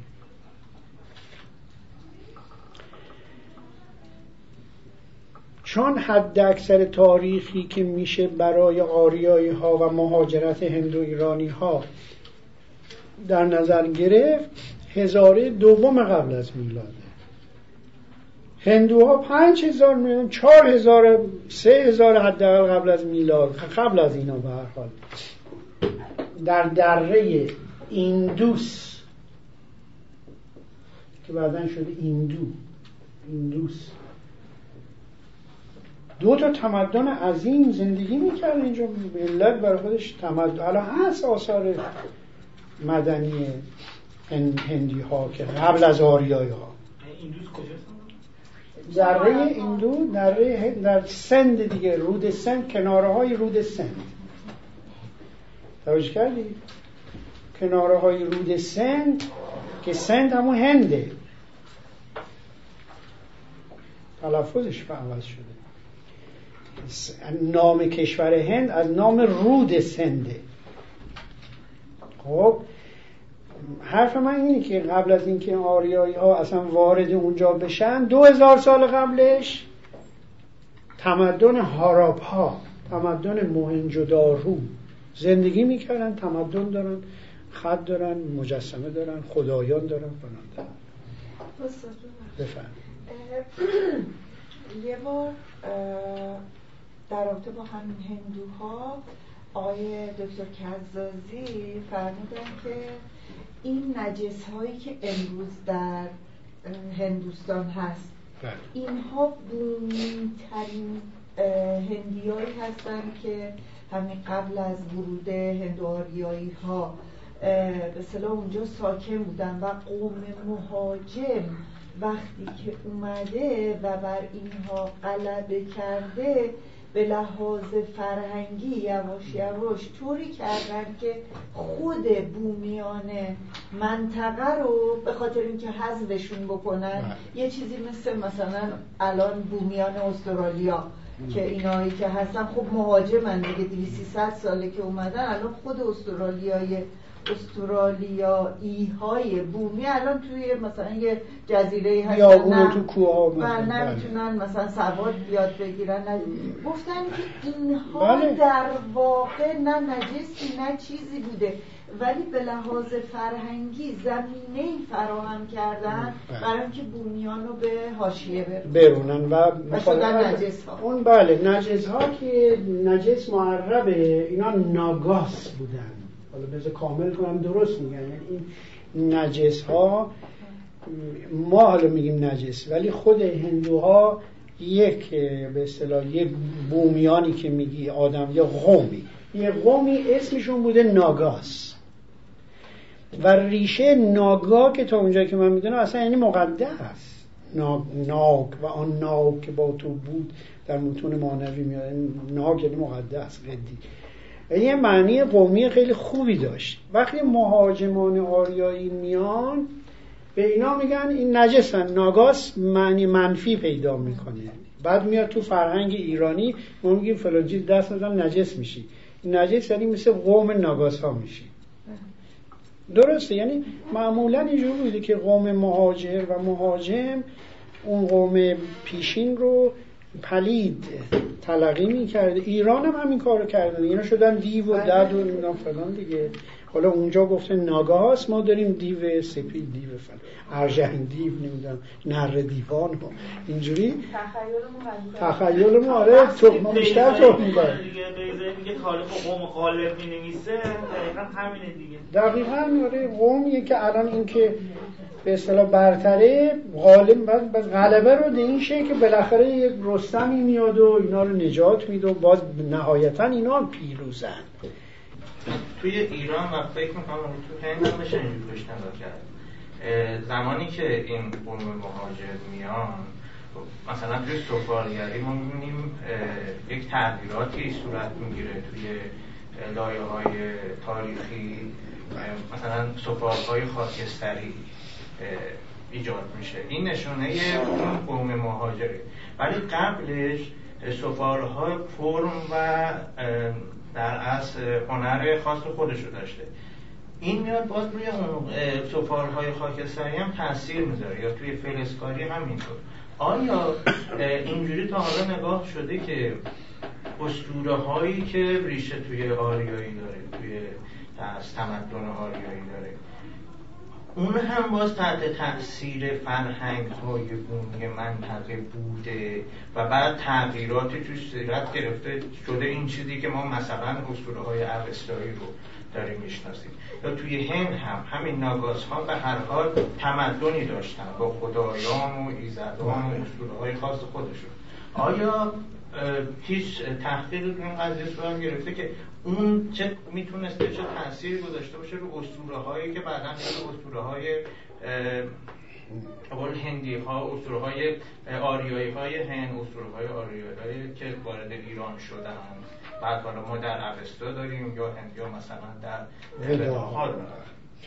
بله حتما تحقیق شده در مورد هندی ها خب حتما باید به منابع خارجی حتما شده در مورد ایران گیرشمن این کار کرده. یعنی مجموعه هنر ایران که هم گیرشمن و هم پاپ. بله. هنر ایران پاپ که چند جلدیه. تمام این سفال نگاره های از هشت هزار سال پیش که مربوط سیال که کاشانه و هشت هزار سال که آریایی نبودن. سیال که کاشان مال هشت هزار سال پیش. یا جاهای دیگه که اون گاو املش هنرهای اینی که ما اینا رو ما می‌دونیم. که تاثیر این هنر رو بر هنر زیویه هنر بعدا مثلا زروان و میترا و اینا که کشی میشه و نقش نیلوفر و اینا رو بررسی کردن و تحلیل شده. اما در مورد هندیا خب مطالعات ما کمتره حتما منابع خارجی فکر کنم بهتر است. هنر ایران اونجا کار کردن و به اصطلاح اینا دیگه میشه بحث هنری و رشته شما هست و بحث باستان شناختی اسطوره هایی که به مثلا ایلامی ها اسطوره ها و خدایان خاص خودشون داشتن. تحقیق صورت گرفته که اونها چه تأثیری چون صد درصد بله تاثیر گذاشتن بله. روی اسطوره هایی که بعد حالا ما الان می‌شناسیم به عنوان اسطوره های مثلا بله.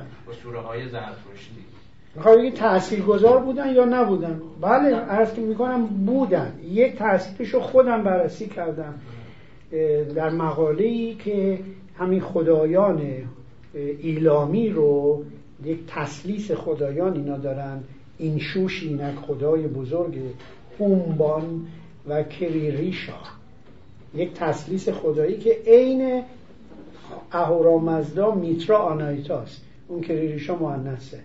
یک مقاله من نوشتم تاثیر فرهنگ ایلامی. بر فرهنگ به اصطلاح همین آریایی که شما میفرمایید اینو چاپ شده. حالا من یه قدم برداشتم. خیلی به اصطلاح راجع به این زمینه خیلی کار درخشانی شده. مخصوصا خود مرداد بهار یک کتابی به نام تخت جمشید. خب تخت جمشید عکس های هنری نصرالله کسراییانه که می‌دونی که کسراییان مثلا یه دفعه می‌رفته 6 ماه هفت ماه تخت جمشید از دور تا دور کوه اینا مثلا چهار صبح سه صبح بیدار شده عکس می‌گیره عکس های هنری. مقدمه این کتاب رو مرداد بهار نوشته. اون موقعی که من خونهشون می‌رفتم میمدیم تازه داشت این کار رو انجام می‌دادن. تو اون مقدمه بسیار عالمانی که بهار نوشتن به این نکته شما اشاره کردن که فرهنگ ایلامی در کجاهایی تقسیم شد در چه کدوم بخش فرهنگ ایران تأثیر گذار بوده؟ این یه نمونه دیگهش. که حالا اگر اون تخت جمشیدم پیدا نکردید چون نفیس هم از گرونه کتاب همین خود بهار اخیرا الان دیدم اینجا توس زده بود پشت ویترین عکس مرداد بهار. جستاری چند در فرهنگ ایران. چاپ جدیدشه.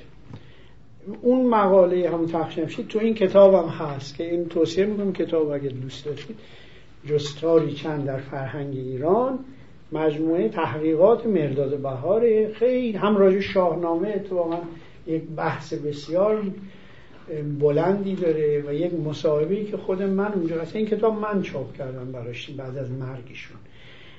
مصاحبه ای دارم باشون راجع به نوروز. خیلی مجموعه عالی شده. این حالا یادآوری کردیم. بله اونجا خیلی چیز تاثیر بومیان هست. خب اما هفخان رستم.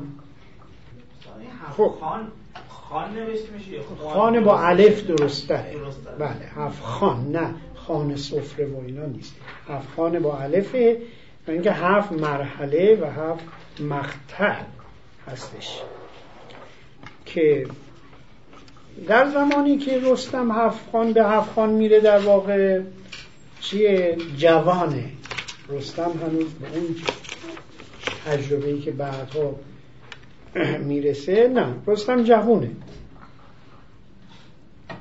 و اتفاقا قهرمان جوانی است که پس از پشت سر گذاشتن این هفت مرحله به یه قهرمان شایسته و یه تازه میشه رستم میشه با بهش رستم. وگرنه همون جوان خامی که فیله رو می‌زنه می‌کشه. فقط می‌خواد که بروازو نشون بده. آدم خامیه. اولا تقدس عدد هفت. هفت خان رستم. هفت خان اسفندیار هم داریم که حالا بعدا در سوگنامه رستم اسفندیار هفت اسفندیار هم داریم. حالا رستم در واقع میشه گفت هفت مرحله تشرف تشرف. یعنی نزدیکی به اون رسیدن به اون مرتبه عالی. این خودش نمادی از هفت مرتبه میترایی است. توجه کردید؟ اصل مراحل میتراییه. میترا هم هفت مرحله داشته دیگه. برای اینکه یه نفر به فرقه میترایی به پیونده باید این هفت مرحله رو طی می‌کرد. بعد این اومد بعد اسلام شد هفت شهر عشق هفت مرحله عرفان. ولی ریشه در اولا در میترایی داره. بعد میاد توی هفخان رستم. و تحول پیدا می‌کنه. هفت مرحله عرفان و اینا هستش. اساطیر مانوی هفت مرحله عروج و اینو نداریم نه. نداریم. تا اونجا که بنده اطلاع دارم هفت مال میتراییه بعد نه مانوی خدمت شما عرض بشه که پس این هفت مرحله پهلوانی در واقع یعنی سرد و گرم روزگار رو چشیدن. و پخته شدن سالک. در واقع رستم جوان مثل سالک جوانی است رهرو جوانی است که پس از پشت سر گذاشتن هفت مرحله به تشرف می‌رسه به قهرمان به دوران. همون مراحلی که جوزف کمبل ازش یاد می‌کنه که یه قهرمان باید چه مراحلی رو. وارد یه مراحل حالا ممکنه اون هفت مراحل نباشه ولی مراحل تشرف و اسطوره قهرمان در واقع. که در هر فیلمی شما می‌تونید دنبال در هر رمان داستانی که یک کاراکتر به اصطلاح قهرمانی این مراحل رو پشت سر می‌ذاره که حالا بر من اولا خلاصه این هفت مرحله رو بگم بعد وارد تحلیل یکی یکیش بشه هفت مرحله برداری یک البته بیشتر چون یکیش که مال حالا برای هفت مرحله. اونم در واقع رقص بخشی از وجود رستمه رقص اسب معمولی نیست در واقع اسب متفکر و کمک کنند دستش اولا قبل از این هفت مرحله بگم اون رست ببخشید کیک آبوس بیخرد نماد چیه؟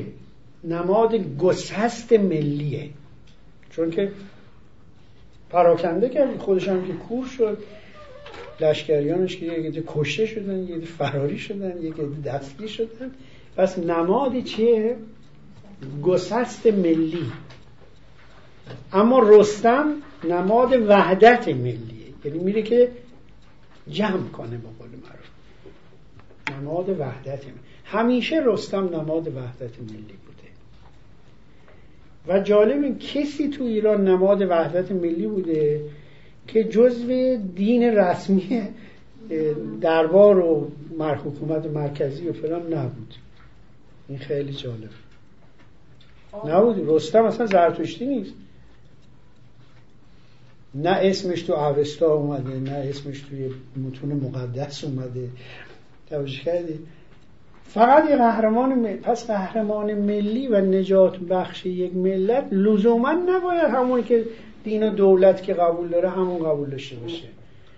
شاید می‌خواسته به آزادگی تاکید بکنه. شاید این دیگه نبوغ فردوسیه که آزادگی و در واقع دوری از تعصبات زمانه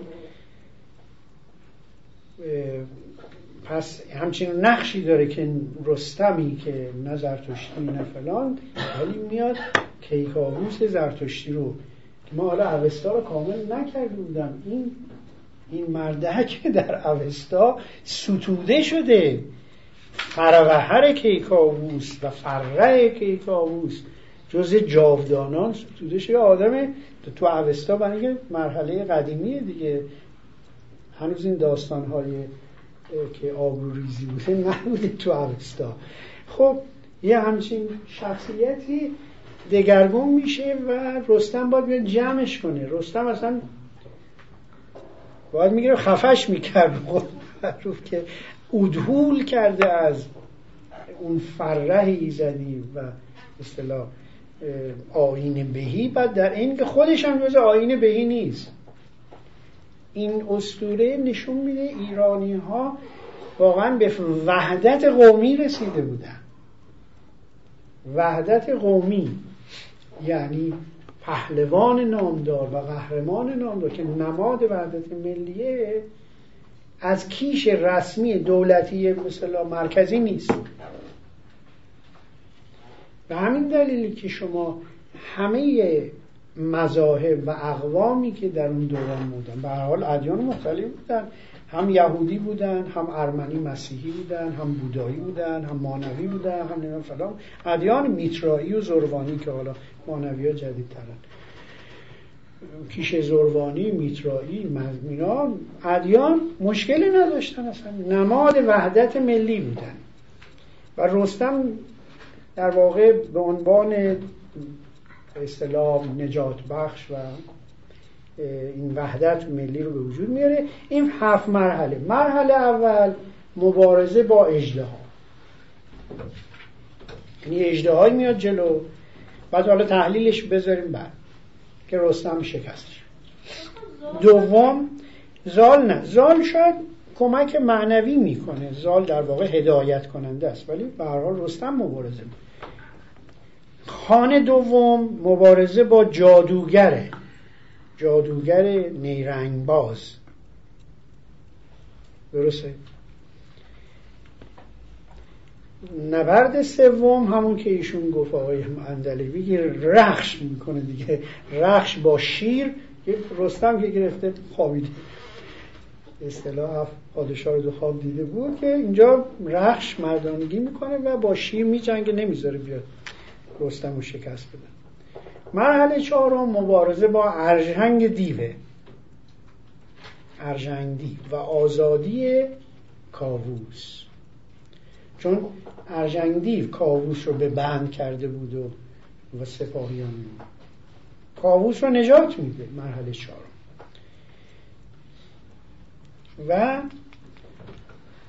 بعد از اون نبرد با دیو سپید در غار بی انتها بعد رستم که خون جگر دیو سفید رو چیکار می‌کنه؟ در چشمان این کیکاووس میچکاند و او را بینا می‌کنه.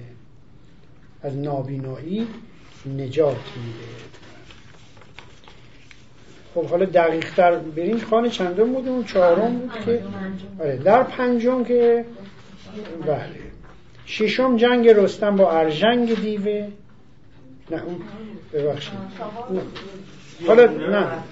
آره رد ببین از اول میگیم دوباره خان اول که به اصطلاح اجدها کشی است. نه اون اشتباه شده.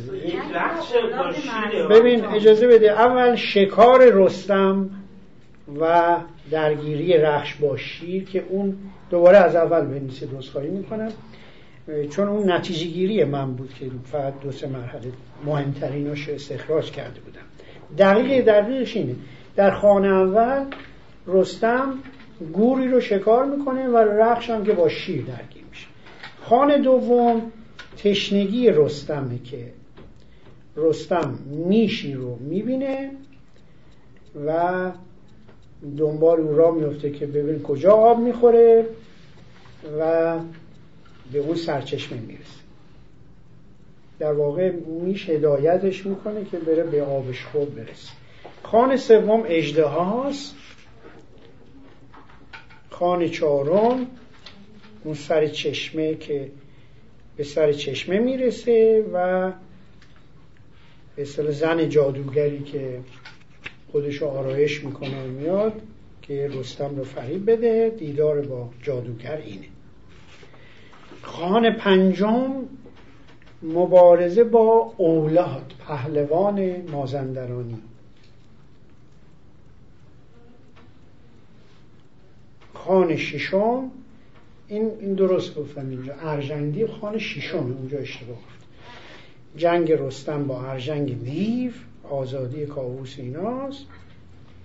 خان هفتم همون جنگ با دیو سپید.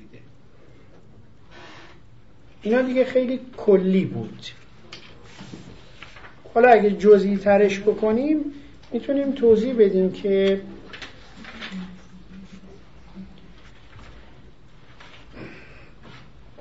خان اول مهمترین بخشش همون درگیری رخش با شیره که مبارزه می‌کنه با شیر و رستم مشغول شکار و شکارگری است اولین مرحله خیلی ابتدایی. خانه دوم در واقع انگار که یه میشی از جانب یزدان از جانب خدا اومده و این رستم اینو دنبال می‌کنه ببینه کجا میره آب بخوره. و با دنبال کردن این میره به سر چشمه می‌رسه و آب رو پیدا در واقع به حیات رسیدن به حیات در واقع. آب می‌تونه نماد حیات باشه کمک می‌کنه به اون که راه رو پیدا کنه. خان سوم رستم خوابیده و اجده میاد. رخش می‌بینه که خب رستم که نمی‌تونه از کسی جرأت نداشت که رستم از خواب بیدار کنه. چون می آشفت و ناراحت می‌شد. بعد چگار می‌کنه؟ سم میکوبه اصطلاح رخش سم بزن اینقدر سم به زمین میکوبه تا که ناخداگاه به اصطلاح این اجده ها ناپدید میشه. میترسه ناپدید میشه. دوباره از درون تاریکی پیداش میشه. دوباره رخش در واقع رخش به نوعی مبارزه می‌کنه باش. سم به زمین میکوبه و دوباره اجده اومد. بار سوم که میاد آتش میافروزد به صلاح آتیش برپا می‌کنه و اجده دیگه پنهان نمیشه و رستم با او هم سخن میشه با او صحبت. رخش هم در نبرد در این مبارزه شرکت می‌کنه و کتف اون اجده ها رو میدرد یعنی یه زخمی بهش می‌زنه یه ضربه بهش می‌زنه بعد رستم با این ضربه دیدن او سر اجده ها رو می‌بره. این میشه خانه جزئیات خانه سوم. خانه چهارم که به اصطلاح بر سر چشمه ای رستم می‌رسه و این سفره پر از گوسفند و بره و بریان و و خورش هایی که زن جادوگر براش فراهم کرده که فریبش بده. خودش هم خوشگل می‌کنه میآراید و فلان. جادوگری در قالب زن زیبا و به رستم نزدیک میشه. و جام می رو میری دست جادوگر بده نام بفرمید نام یزدان رو می‌بره. یعنی با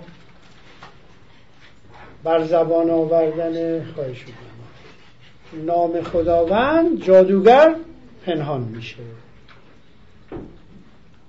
نام یزدان رو بر زبان می و جادوگر این خیلی جالبه که میگن نام خدا رو بر زبان بیاور که شیطان از تو دور بشه. این مفهوم رو به این صورت در اینجا داره بعد به حال موفق میشه که این جادوگر رو شکست بده. خان پنجم یک پهلوان مازندرانی اون قوم مازندران که به نام اولاد گرفتار میشه توسط رستم و در واقع درگیر میشه رستم با اون دشتبانی که در اونجا بوده و در واقع میشه گفت که اولاد پهلوان اینجا یکی از دیوان دیگه. حالا دیوان چند دیو داریم؟ ارژنگ دیو دیو سپید دیو سیاه هم یه جایی داریم. و این اولاد که گرفتار میشه میگه به رستم میگه نکش منو. اگه من نکشی من جای کاووس و اینا رو بهتون نشون میدم. در واقع باج میده بهش. و کشته نمیشه. همراه رستم حرکت می‌کنن که به اصطلاح و این خیلی جالبه که کجاها میره. این جایی که اولاد می‌بره چاهساری بی جرفا یعنی در چاهی که جرفا و ته نداره. پر از نر دیوان. چون سرزمین دیوان دیگه. یه جای دیگه می‌بره سرزمین بزگوشان.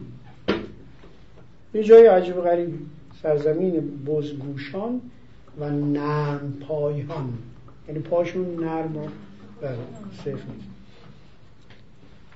خلاصه از این فضاهای خیلی اساتیری عبور می‌کنن. یعنی اولاد این رستم می‌بره به کوه اسپروز که اونجا محل حمله کاووس بوده. میره اونجا رو نشون میده به حال. مخفیگاه یا زندان کاووس رو نشون میده. خانه شیشم جنگ رستم با ارجنگ دیو با ارجنگ دیو میجنگه تا کاووس و ایرانیانی که زندانی شده بودن آزادشون می‌کنن. و اما خان هفتم. در جنگ رستم با دیو سپیده در واقع مهمترین مرحله این هفت خان همین خانه که اون رئیس و سرکرده دیوان با غار در واقع با دیو سپید میجنگه و به حال رستم خنجر فرو می‌کنه و جگر دیو سپید رو در میاره و به این ترتیب کاووس و لشکریانش بینا میشن. یعنی خون این جگر بر چشم اینا میچکاند و اونا رو آزاد اما تفسیر اینها رو بگم و بحثمو تمام کنیم. این. هفت مرحله چه تفسیره؟ عرض کردم اولا هفت منزل یا هفت گذرگاه یک قهرمان در حماسه و هفت مرحله تعالی عرفانی است. هر دو تعبیر رو داره. هم پهلوانی است هم عرفانی. اون جایی که عرفانی تحت تاثیر میترائیسمه. بعضی حتی گفتن رستم میترایی بوده. حالا که من قبول ندارم ولی رستم اصلا دین نداشته که میترایی باشه زرتشتی باشه. نام یزدانه که آره حالا یه بو یعنی آمیانه بوده اینجوری به اصطلاح. و اگر بوده یک یه آین بومی سکایی بوده. خب؟ هم دین متشکل بزرگی نداشتن. بنابراین این علت چون این هفت مرحله شبیه میتراییه بعضی تصور کردنش نکنه اصلا میترایی بوده. خب باش. چیکار می‌کنم نداره چون هفت مرحله شبیه هفت مرحله کیش میتراییه. چی گفتید؟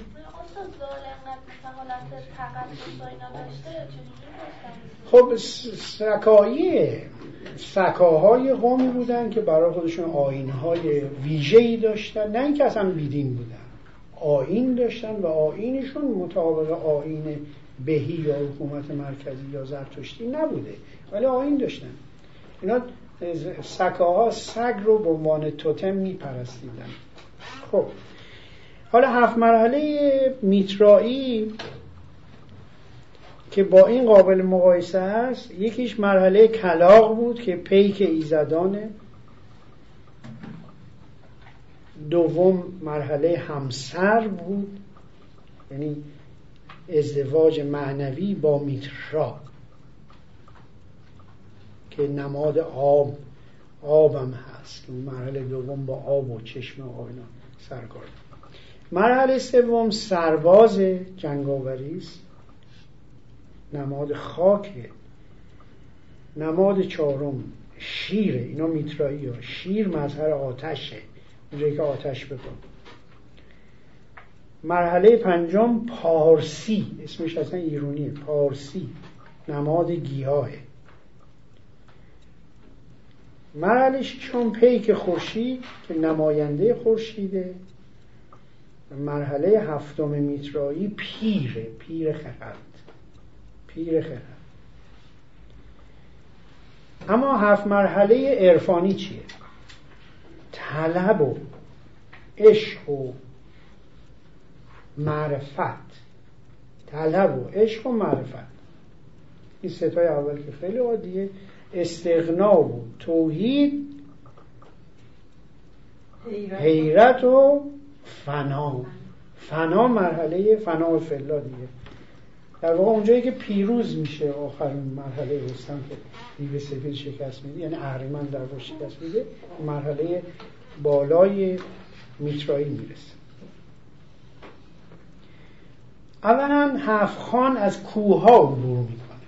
خود این یعنی متعالی شدن به بالا رفتن. از اصطلاح چی میگن موانعی که میگذرد که یا شیر و جادوگر و اجده ها و اونا نماد اهریمنی است. یعنی در واقع قهرمان سیر و سلوک باید داشته و شیر و گرگ و اجده ها و زن جادو و دیو سپید و اینا باید بگذره. بله. همین. میشه گفت که در واقع با این دلاوری هایی که رستم می‌کنه خودش به یک قهرمان و یک کسی که به ویژگی های یک قهرمان بزرگ دست پیدا می‌کنه مراحل تشرف رو پشت سر می‌ذاره. اینو بهش میگن هفخان رستم. هفخان رستم باعث نجات هم باعث نجات کیکاووس میشه هم باعث بالا کشیدن و تعالی یک قهرمان میشه. یعنی اگر همچین اتفاقی نمیافتاد طبعا ما رستمی با این ویژگی هایی که قهرمان بزرگ اصطلاح آریایی ها تلقی میشه نداشتیم. می‌خواد بگه همجوری یه شبه کسی به اون مراحل بزرگ قهرمانی نمی‌رسه. و می‌دونیم که از, از موقعی که از سیستان به مازندران برسه شیش ماه طول می‌کشه. همجوری نبودی که صبح شب کنه شب برسه. یعنی, یعنی خیلی قهرمانی ها می‌کنه و شیش ماه حداقل طبق توصیفی که شاهنامه می‌کنه شیش ماه طول می‌کشه این مراحل عبور بکنه از کوه ها و اینا عبور بکنه. خب موفق باشید.